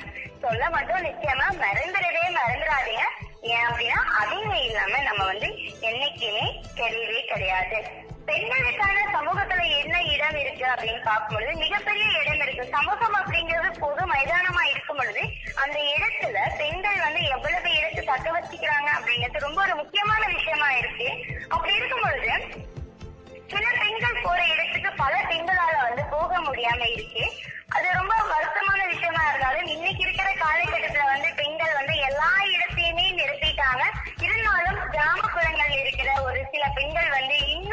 ஒரு சாதாரண வாழ்க்கையை வாழ்ந்துட்டு இருக்காங்க ஏன்னா வந்து பள்ளி படிப்பை மட்டுமே வந்து முடித்த பெண்கள் எவ்வளவோ பேர் இருக்காங்க. ரேடியோ இன்றைக்கு வந்து கிராமப்புறத்துல இருக்கிற நிறைய பேர் வந்து நம்மளுடைய இந்த ரேடியோவை கேட்பாங்க அப்படிங்கறதுக்காக நான் இந்த பதிவை வந்து இங்க கண்டிப்பா முன்வைக்கணும்னு நினைக்கிறேன். கிராமப்புறங்கள்ல இருக்கிற பெண்கள் எல்லாத்துக்கும் நான் சொல்லக்கூடிய ஒரு விஷயம் என்ன அப்படின்னா நீ அந்த கிராமத்தை விட்டு வெளியே இந்த பெரிய பெரிய ஒரு சமுதாயத்துக்குள் நீ வரும் பொழுது உனக்கு கல்வி அறிவு முக்கியம் உனக்கு தைரியம் முக்கியம். அந்த தைரியத்தை கொடுப்பதே நம்மளுடைய கல்வி அறிவு மட்டும்தான் தயவு செய்து கிராமப்புறங்களில் இருக்கிற மாணவர்களும் மாணவிகளும் நிச்சயமா படிங்க. அதுல பெண் குழந்தைகள் வந்து அதிகமாக கிராமப்புறங்கள்ல இருக்கிறவங்க வந்து கல்லூரிக்கு போறது கிடையாது. ஏன் அப்படின்னா அவர்களுக்கு வந்து போதும் பள்ளி படிப்பு போதும். இன்னும் இரண்டு ஆண்டுகள் ஏதாவது ஒரு வேலைக்கு போகட்டும் மறுபடியும் வந்து அவளுக்கு திருமணம் செய்து வைக்கலாம் அப்படின்னு சொல்லி எத்தனையோ பேர் நினைச்சிட்டு இருக்காங்க. அந்த மாற்றம் அப்படிங்கிறது இந்த மகளிர் தினத்துல இருந்து வரணும் அப்படிங்கறதுக்காக முக்கியமாக நான் இந்த பதிவை வந்து இங்க செய்யறேன் ஏன்னா வந்து எல்லா கிராமப்புறங்களிலும் நிச்சயமா எல்லாத்தோட வீட்லயும் இன்னைக்கு வந்து ரேடியோ இருக்கும். அந்த ரேடியோல இது வரணும் அப்படிங்கறதுக்காக நான் வந்து இங்க கண்டிப்பா அதை நான் மென்ஷன் பண்றேன். ஸோ மறைக்காம கிராமப்புறத்துல இருக்கிற எல்லா மாணவர்களும் தயவு செய்து பாருங்க ஏதாவது ஒரு வந்து காரணத்தை வந்து நீங்க சொல்லாதீங்க. நீ வந்து படிக்கிறதுக்கு காரணம் சொல்லும் பொழுது உனக்கு படிக்கிறதுக்கு பணம் இல்லைன்னு சொல்லும் பொழுது தயவு செய்து என்னன்னா இன்னைக்கு லோன் எல்லாம் நிறைய கொடுக்குறாங்க. எஜுகேஷன் லோன் கொடுக்குறாங்க. எஜுகேஷன் லோன் வாங்கியாவது நீ படி. ஏன்னா வந்து படிப்பு அப்படிங்கிறது அவ்வளவு பெரிய விஷயம். இந்த சொசைட்டிக்கு நீ வரும் பொழுது நீ பணிச்சிருக்கணும் அப்படின்னா அதுக்கு கல்வி அறிவு அப்படிங்கிறது ரொம்ப ரொம்ப முக்கியமான விஷயம். அந்த கல்வி அறிவு இல்லாதப்பதான் உனக்கு தெரியும் ஏன் நமக்கு வந்து கல்வி அறிவு இல்ல அப்படிங்கிற ஒரு விஷயம். இன்னொரு நானும் இந்த சொசைட்டில ஒரு பெண்ணா இருக்கேன் ஒரு டிகிரி முடிச்சிட்டேன். எனக்கு போதும் தயவு செய்து நினைச்சிடாதீங்க. பேருக்கு முடிச்சிருக்கேன் போதும். என் பேருக்கு பின்னாடி ஒரு டிகிரி அப்படின்னு தயவு செய்து நினைக்காத. உன்னுடைய அம்மாக்கள் வந்து வேலைக்கு போகாம இருந்திருந்தாங்க ஹவுஸ் ஒய்ஃபா இருந்தாங்க அப்படின்னா நாளைக்கு நீயும் அதே வாழ்க்கை வாழும்பொழுது உனக்கு உன்னுடைய வாழ்க்கைக்கும் உன்னுடைய அம்மாவோட வாழ்க்கைக்கும் என்ன வித்தியாசம் இருக்க போகுது? ஆமா ஒரு வித்தியாசம் கண்டிப்பா இருக்கு. அம்மா வந்து பேருங்கிற இடத்துல வந்து கையெழுத்து போட சொன்னா உங்க அம்மா பேர் போடுவாங்க. நீ கையெழுத்து போட சொன்னா உன்னோட சிக்னேச்சர்ங்கிற இடத்துல ஒரு நாலு கிறுக்கு கிறுக்கு. அவ்வளவுதான் உன்னுடைய அம்மாவோட வாழ்க்கைக்கும் உன்னுடைய வாழ்க்கைக்கும் வித்தியாசம் இருக்கும். சோ தயவு செய்து கிராமப்புறத்தில் இருக்கிற மக்கள் படிங்க அதே மாதிரி படித்த பெண்கள் எல்லாருமே நிச்சயமா ஒரு வேலைக்கு போங்க. உங்களுக்குன்னு சொல்லி ஒரு தனி திறமையை வளர்த்துக்கங்க. வளர்த்த திறமையை வந்து சாதியிலே நிறுத்தி விடாம இந்த சமூகத்துக்கு வந்து உங்களோட திறமையை எப்படி எல்லாம் காட்ட முடியுமோ தயவு செஞ்சு நீங்க அப்படியெல்லாம் காட்டுங்க. இந்த சமூகத்தில் வந்து நீ நீயா இருக்கணும் அப்படி நீ நீயா இருப்பதற்கு என்ன தேவை அப்படியா கல்வி அப்படிங்கிற ஒரு விஷயம் தேவை. இந்த மகளிர் தினத்துல இருந்து இந்த ஷோ கேட்ட எல்லாருக்குமே என்னுடைய இனிய மகளிர் தின நல்வாழ்த்துக்கள். இந்த மகளிர் தினத்துல ஒரே ஒரு முடிவு எடுக்கணும் என்ன அப்படின்னா கல்வி அறிவு அப்படிங்கிறது ரொம்ப ரொம்ப முக்கியமான விஷயம். நீ நீயா இருக்கணும். நீ நீயா இருக்கிறதுக்கு என்ன வேணும் அப்படின்னா நமக்கு கல்வி அறிவு வேணும். அனைவருக்கும் இந்த வந்து மகளிர் தினத்துல என்ன ஸ்பெஷல் அப்படின்னா கல்வி அறிவு அப்படிங்கிறது ரொம்ப ரொம்ப முக்கியம். நீ நீயா இருப்பதுக்கு என்ன தேவை அப்படின்னா கல்வி அறிவு அப்படிங்கிறது ரொம்ப ரொம்ப முக்கியம். சோ அனைவருக்குமே இனிய மகளிர் தின நல்வாழ்த்துக்கள். இந்த ஒரு நல்ல வாய்ப்பை வழங்கின ரத்னவாணி ரொம்ப ரொம்ப ரொம்ப நன்றி. ரத்தின வாணி தொண்ணூறு புள்ளி எட்டு சமுதாய வானொலியில் ரத்தின நேரம்.